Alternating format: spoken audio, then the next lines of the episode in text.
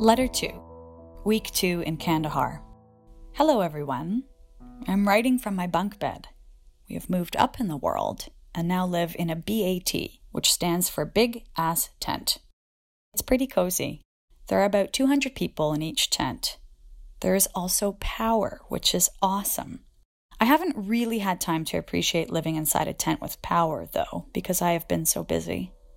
Overall, the quality of life in KAF is improving daily. My crew is doing really well. Our morale is pretty high, and we are keeping very busy. It is an amazing feeling to get out and actually do our job. I knew that we were well trained, but I didn't realize quite how well until we started actually doing road moves and patrols. I'm very confident in my crew and in our equipment. Don't worry, Dad. Confidence does not equal carelessness. We are very careful.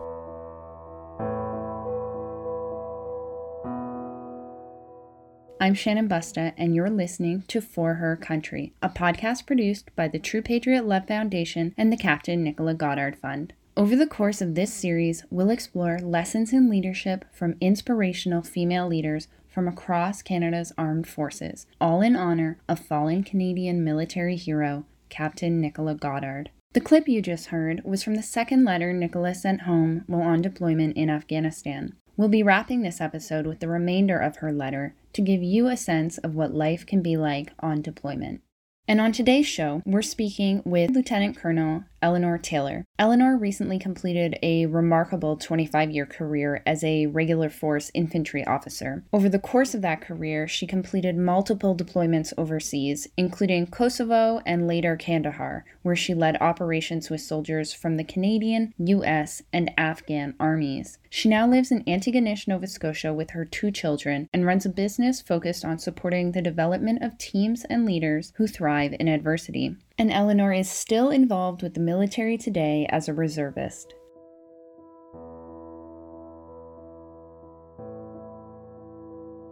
And now, we want to take this opportunity to thank RBC for generously supporting this podcast series as presenting sponsor. RBC has been an advocate for True Patriot Love since 2010 and has committed over $1 million to support Canada's military members, veterans, and their families. Thank you, RBC. Eleanor, it's great to have you on the show today. I'd like to start off our conversation by asking you how exactly you found your way into a career in the military. Right. So, I mean, I was a 17 uh, year old who was looking for adventure. Every other person in my family had gone to St. FX University and my my dad taught there my mom had gone there and i just wanted to do something different and i just went uh, to the guidance counselor's office and looked at the different schools that were out there and the rmc brochure caught my eye. And uh, and then i took my very first trip to the recruiting center. I drove to halifax crossed the bridge all by myself for the very first time with three quarters and uh, and made it to the recruiting center and the rest is history and when you got to the recruiting center, did you have a sense of what your element would be? No idea. I mean, I had no idea what I wanted to do except that I wanted it to be exciting. I knew I couldn't be in the Navy because I got I got seasick and I, I kind of wanted to be a pilot, but I had poor eyes, so I knew that that was not an option for me. So then then the recruiting officer gave me this like list of options and what I thought was most interesting was the infantry. It sounded to be what I might be good at and what was most interesting to me. And at the time, I really had no idea that there weren't uh, lots of other women doing that at the time, and so that was kind of a happy coincidence. Because had I known, I might, I might have made another choice. You know, you're not the first service member to mention that they may not have pursued the career they did had they actually been aware of how few other women were currently in the field. That naivety is part of what led them down a path to an incredible career. So you went to the recruiting center in 93 and you ultimately enrolled in 94. Can you walk us through your first impressions once you actually enrolled and how everything played out for you? Yeah, so I was excited and nervous and I think, you know, very predictable emotions for a 17 year old at the time.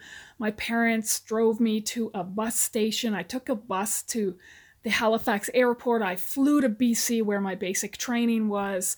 I mean, I was so nervous and so excited. And uh, to some extent, basic training was exactly what I was hoping for. You know, that was in a, a room of six other girls and uh, I was in a platoon of 30 people, and we did all sorts of you know physical activity and you know learned the rank system and learned all of that stuff. And I loved basic training. I just loved it. But when I was in basic training, people started to realize or, or ask me, you know, what is my future trade? Basic training is for everybody. Everybody does the same basic training. And and I, you know, told people that I was going into the infantry, I was going to be an infantry officer, and every time I said that, I got a, a response of, oh, oh, um, do you know what you're getting yourself in for? And I didn't. Uh, and then I started to become filled with self doubt about whether or not this was the path I really wanted to take. It was an interesting kind of realization that came about quite slowly that it was not a, a, commonly chosen path. And for myself and all of the other civilians out there listening, can you explain the role the infantry plays in the military? Right. So the the infantry makes up uh, part of the combat arms. So uh, the combat arms are those soldiers that really sort of fight or operate on the ground closest to both the enemy and closest to the population. And so the infantry are the, the ground soldiers. They they march, they have their rifles, but they're interacting both with the enemy in a very intimate way and with the civilian population in an intimate way. Other parts of the combat arms include the armored corps, which you know use armored vehicles, tanks, uh, the artillery that shoots big guns long distances, and the engineers that operate in support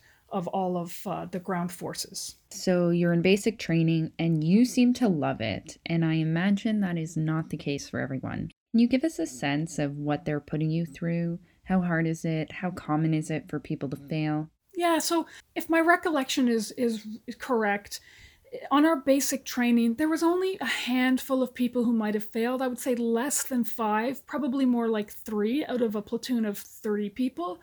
There was probably about five people who just recognized that they were not suited for this kind of work or really missed home so much because it was their first time away from home in this starkly changed environment. Um, but when we got into infantry phase training, that failure rate really spiked. What exactly does infantry phase training involve that leads to this spike in failure rates? There's there's deliberate sleep deprivation. There's deliberate um, like in, placing you in environments where you are faced with you know what at that time in your life is enormous stress um, and there is forcing you to face situations where you can't really succeed in an unmitigated way right? You're you're dealing with stress chaos ambiguity. Things go wrong all around you. You know most people are in their teens or early 20s, although there are some people who join later. Um, and it's a highly stressful environment. You're also asked to learn uh, tactics and employ those tactics having never actually seen them. You know, you learn about them in the classroom, you get one demonstration of them, and then you get put in a tactical environment and you're expected to take those skills and execute them. And looking back, of course, I know you're not expected to execute them per- perfectly, and that th- those maneuvers are just a vehicle by which they they assess your leadership. But in, in, at the time, you don't know that. You know, you have this feeling that you've got to do it perfectly. Um, and uh, yeah, it's it's very it's very stressful. A lot of people don't pass it, and it's very rewarding when you finally get through it. And I'm guessing, based on your career, that you you did get through it. I mean, I will say it. I didn't get through it seamlessly. I I had a few bumps on the road, and the most difficult phase, the most difficult infantry phase, um, is the one where we learn to be an infantry platoon commander and I failed that phase on the second last day. And it was kind of a devastating, public, humiliating blow for me. And I really thought maybe this is it, you know, maybe this is the end for me in this profession. But as I look back on it, I didn't fail for physical reasons because I was quite strong physically, and I didn't fail for tactical reasons because I, while I wasn't perfect, I had a good understanding of the tactics. I failed because I had not yet uh, developed the confidence that I needed to lead people under that kind of stress, and in particular to lead a group of almost all men. And I still was struggling with a perception that I shouldn't be as directive as the uh, the infantry required me to be that it wasn't appropriate for me to be barking orders at people or to, to be as assertive as I needed to be. And I, and I struggled. I struggled finding my voice in that environment, in that leadership style, which wasn't intuitive to me. And, and I failed, and I failed for good reason. And then, you know, when I did, I kind of mustered up the courage to come back and try it again. And when I did it again, because I had done the whole course, I knew I knew what was going on. And so I was able to convey that knowledge to my peers to help them gave me more confidence. I was able to finish that course on very strong footing, ultimately do very well on the next course, and, and then go off to my first job in a battalion feeling confident and not like I had just passed, but that I had, you know, I had done very well. And that was, in retrospect, probably the best thing that could have happened to me. It's so great, Eleanor, to hear you recount this experience, which must have been really hard for you at the time, and for you to now see it as a positive learning experience. It sounds like you possessed a great deal of resilience at a pretty young age to have failed that portion of your training and to have not given up. I suspect that was not the last time you persevered in the face of failure. I'm hoping that you might be able to share another story with us or another example of a time where you faced failure in life or in your career and then had to overcome it? Yeah, so when I um when I got to battalion, so that that's sort of my first job where I'm with my very first platoon, and I was very anxious to do well. And we were told almost immediately upon my arrival to the battalion that I was going to go as a platoon commander into Kosovo. And so we were doing what we call workup training, uh, and I was with my team, and uh, we were doing various scenarios that might unfold in Kosovo. And one of them was a crowd confrontation scenario where an individual in the crowd pulls a weapon in a, in a way that doesn't represent an imminent threat. And uh, the training that we had received in Gagetown to get us to that point was not focused on operations other than war, peace support operations, peacekeeping operations. It was all war fighting operations. And so this was kind of new ground for me. And so I responded in a way that wasn't that wasn't perfect. I, I made I made some mistakes. I saw that weapon come out. I pulled my own weapon. I cocked it with a pistol and uh, for anyone who knows about the Browning, if you don't have a magazine in the weapon, you pull the action to the rear, the action remains to the rear, which means that the gun looks funny. I was really trying to fix the gun, trying to respond to the situation, and overall, I didn't do a great job. It went, went poorly for me. And after that scenario, as always happens, there was a, a group debrief where you know, it was made very clear that I could have done things differently. And I felt just terrible about the whole situation. I felt like I had failed in the eyes of my troops. I feel felt like I had lost their confidence. I was feeling very sorry for myself. And so uh, that evening, I went to eat supper alone, which I never did. And I wanted to find a place where I could be alone to eat my supper. And I, I went into the back of a light skinned vehicle uh, that was dark, and I kind of like went back there with my meal, and I was eating my meal, uh, and there was a light that was on the back end of the vehicle, so that I could see what was out there, and I could sit in darkness. I was sitting there eating, and then all of a sudden, one of my section commanders, so a senior non commissioned officer who would have been about 10 years older than me, he came up uh, and stood at the back of the vehicle with a group of troops, so young privates and corporals.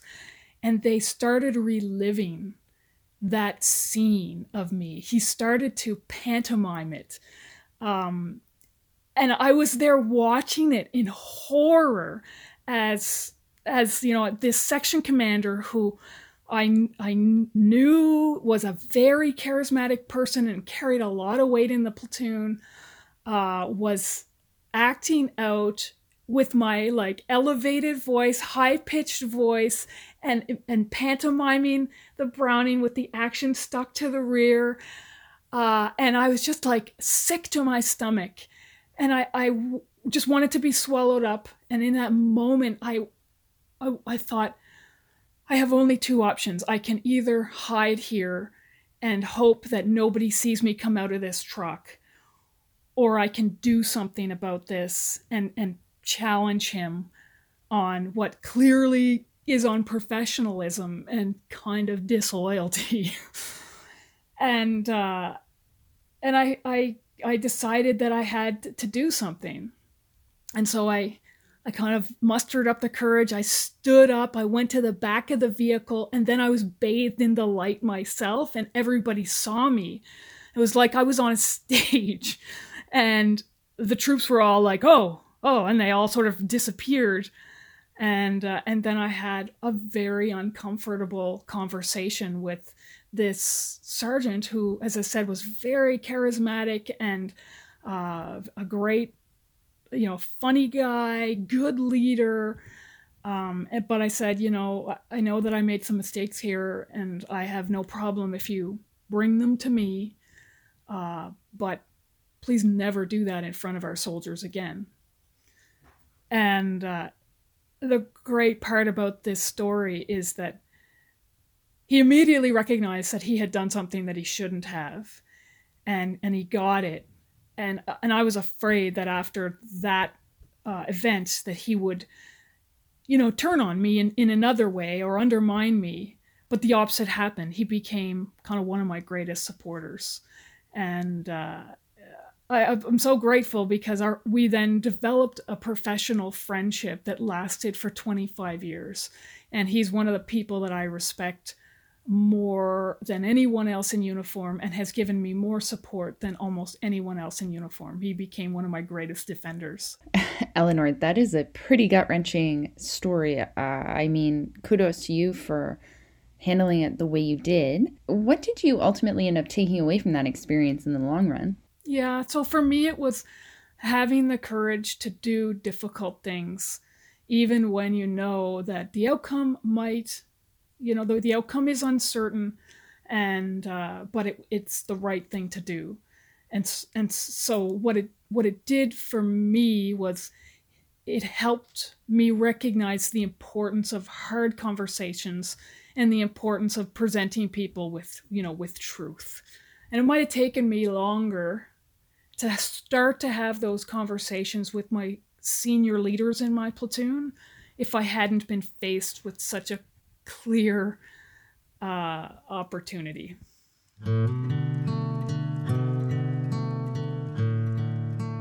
I'm Catherine Rusk. Captain Nichola Goddard was my sister, and I'd like to make a request. Military service can bring great challenges and sacrifices. Women, in particular, can face unique issues. Help True Patriot Love and the Captain Nichola Goddard Fund support Canada's servicewomen, veteran women, and their families. True Patriot Love Foundation is a national organization that supports the military and veteran community by funding critical programs across the country. Please consider donating today towards their mission at tplgoddardfund.com. No donation is too small. On behalf of my family and the Captain Nichola Goddard Fund, we thank you for your support.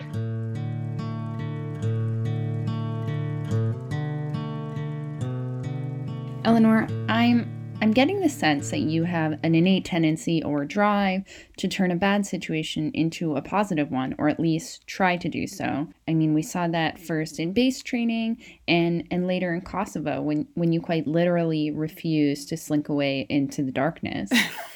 now, I know in your career you've held a number of firsts, and I'm hoping that you'll be able to speak to us a bit about your experience in Afghanistan and what role you held there and, and how it all went for you.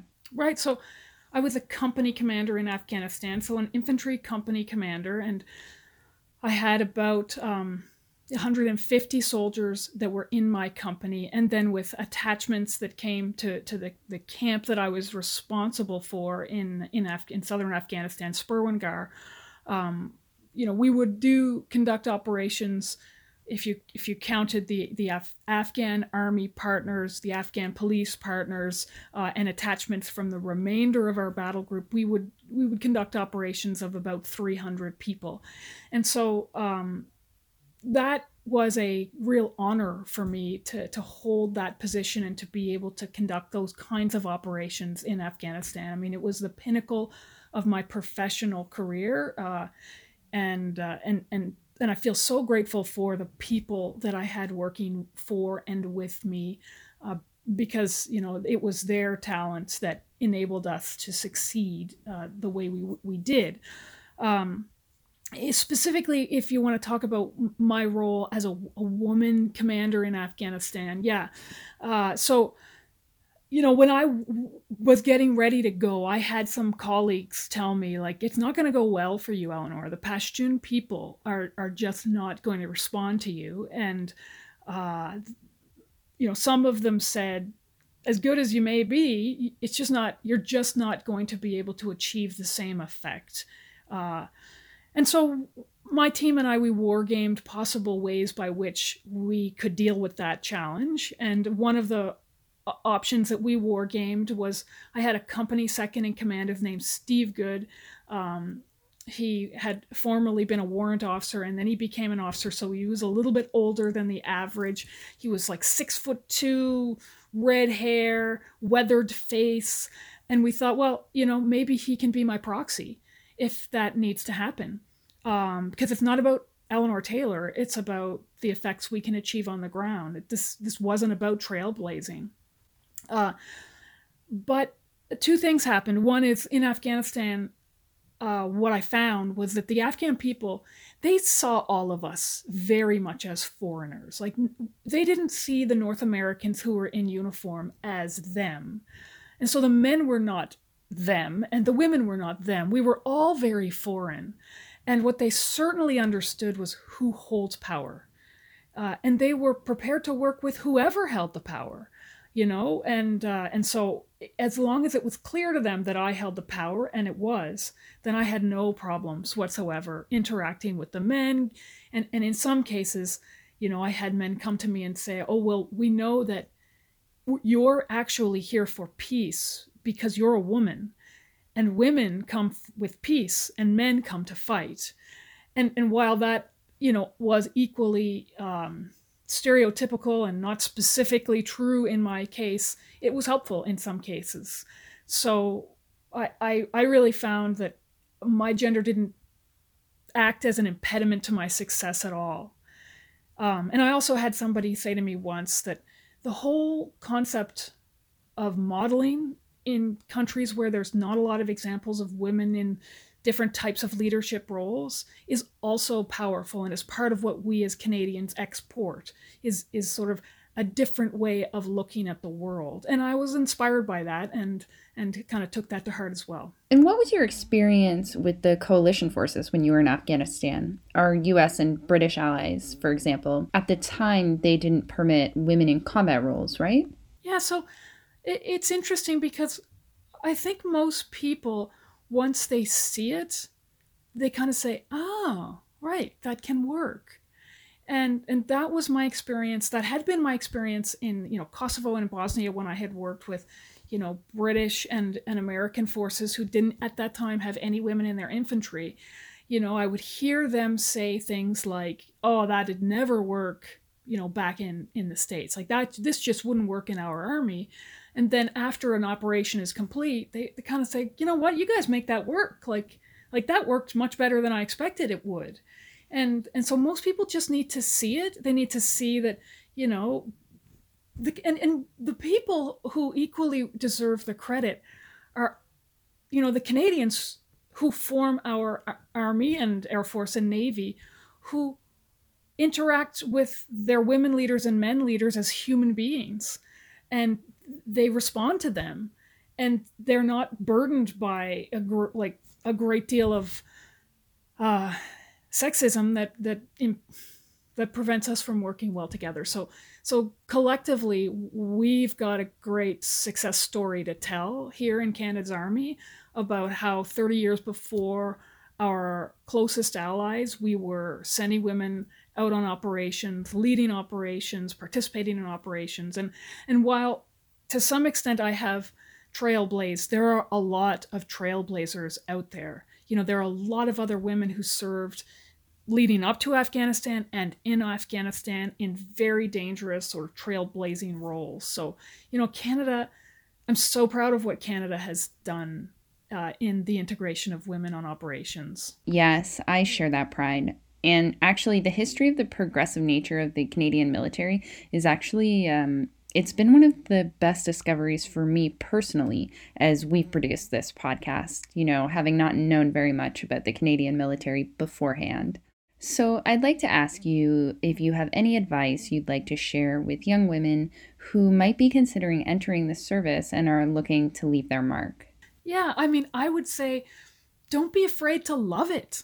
Like that, there are so many wonderful opportunities out there. Uh, at 23 years old, I was leading troops uh, in Kosovo on operations. And at 17, if somebody had said that I was going to be doing that, I would have thought they were crazy.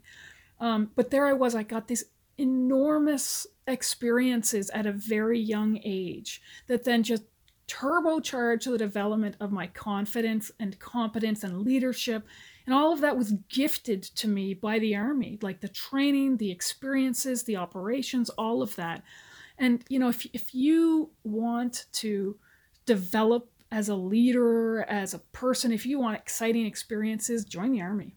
And before I let you go, I'm hoping that we can wrap up our conversation by discussing your recent transition from military life to civilian life and motherhood.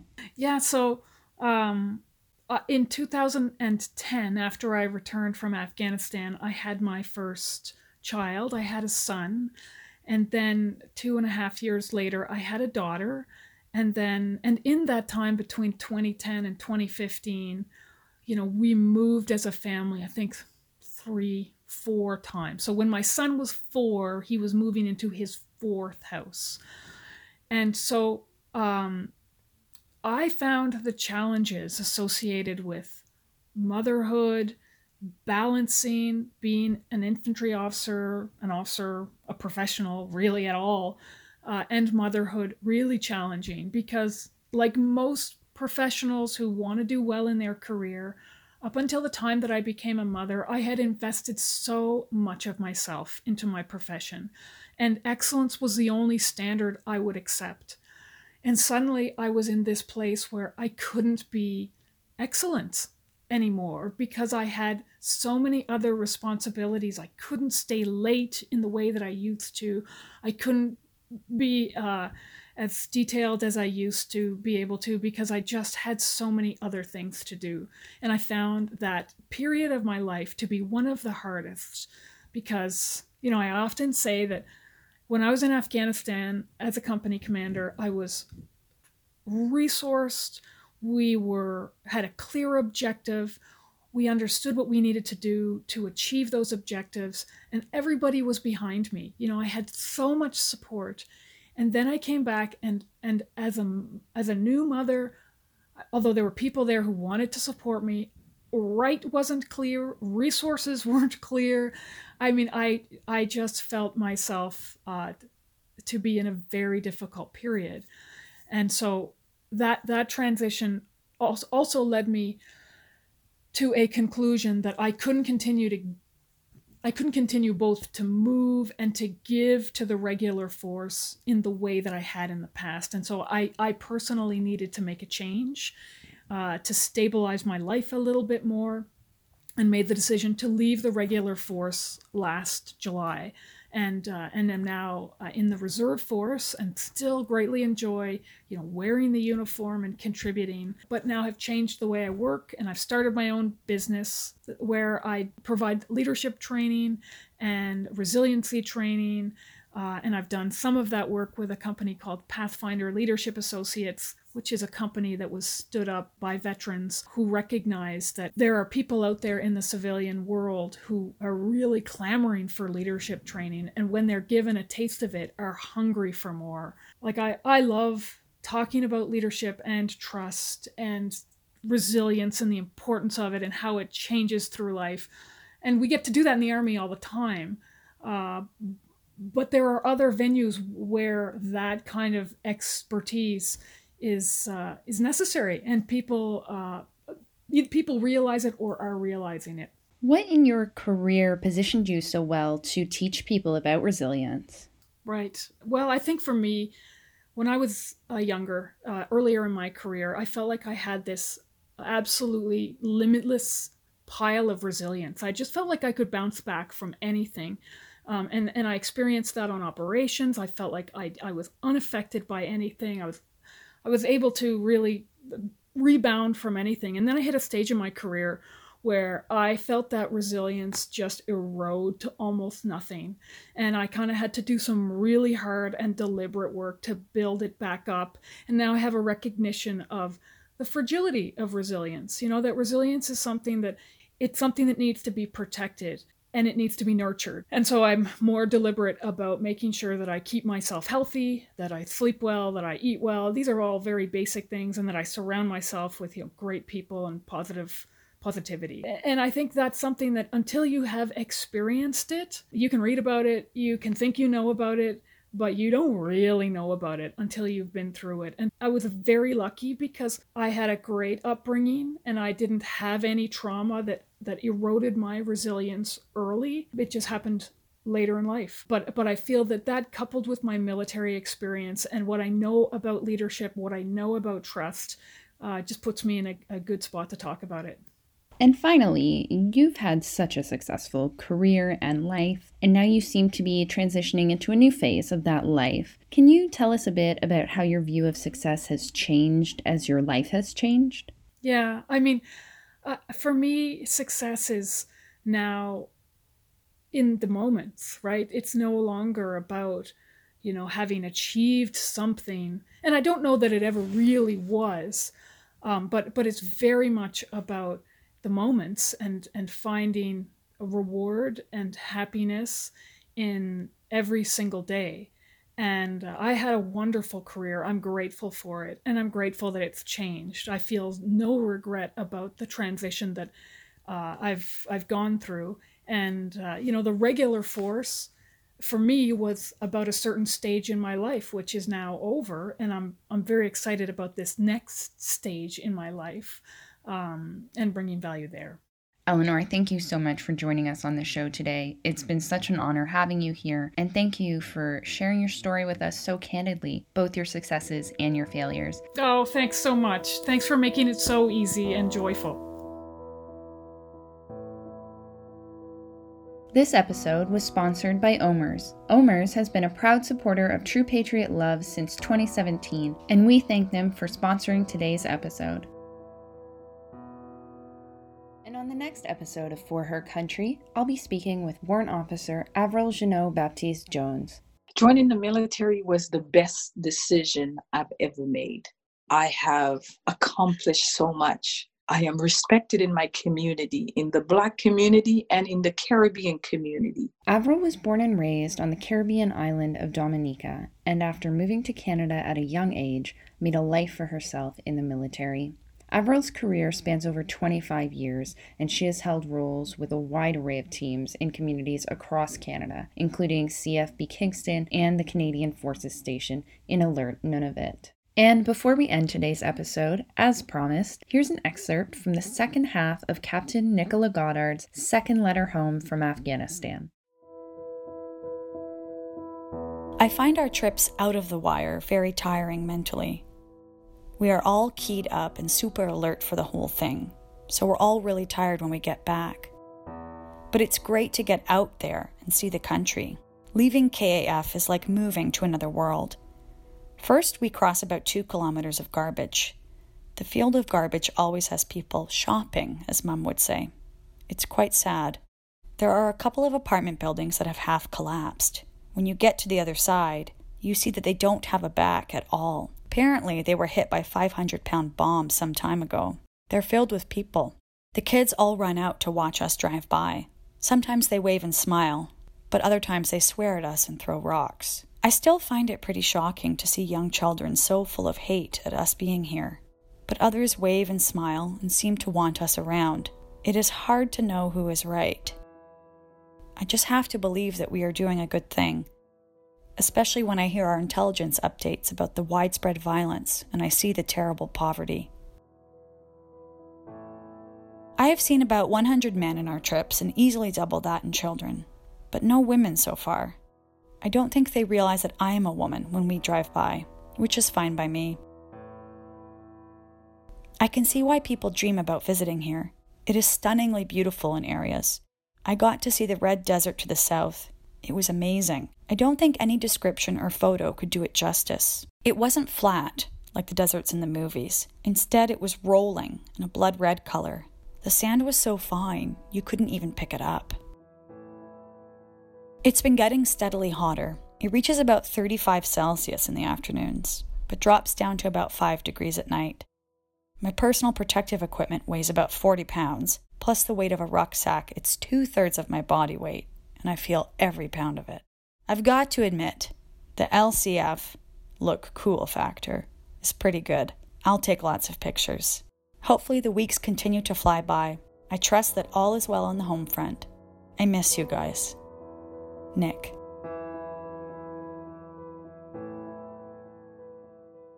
For Her Country is hosted by me, Shannon Busta. It is written and produced by me and Katrina Bolak. Our music is by Whiskey Wolf and Oceanic Piano. A special thank you to Catherine Rusk and the Goddard family and the team at True Patriot Love for their support throughout this project. And thank you to our series sponsor, RBC, and our episode sponsor, OMERS. The letter shared in this episode is from the biography Canada's Daughter, written by Sally Goddard. You can find it on Amazon. The letter was read by Anna Maximu. This project was produced with the True Patriot Love Foundation and the Captain Nichola Goddard Fund. True Patriot Love is Canada's leading organization that supports military members and their families. It administers the Captain Nichola Goddard Fund, which was started by the Goddard family to support women in the military in honor of Nichola. To learn more about this podcast and the great work of this organization, please visit tplgoddardfund.com and consider donating if you can. And if you like this podcast, please rate and review it wherever you listen to podcasts. See you next time.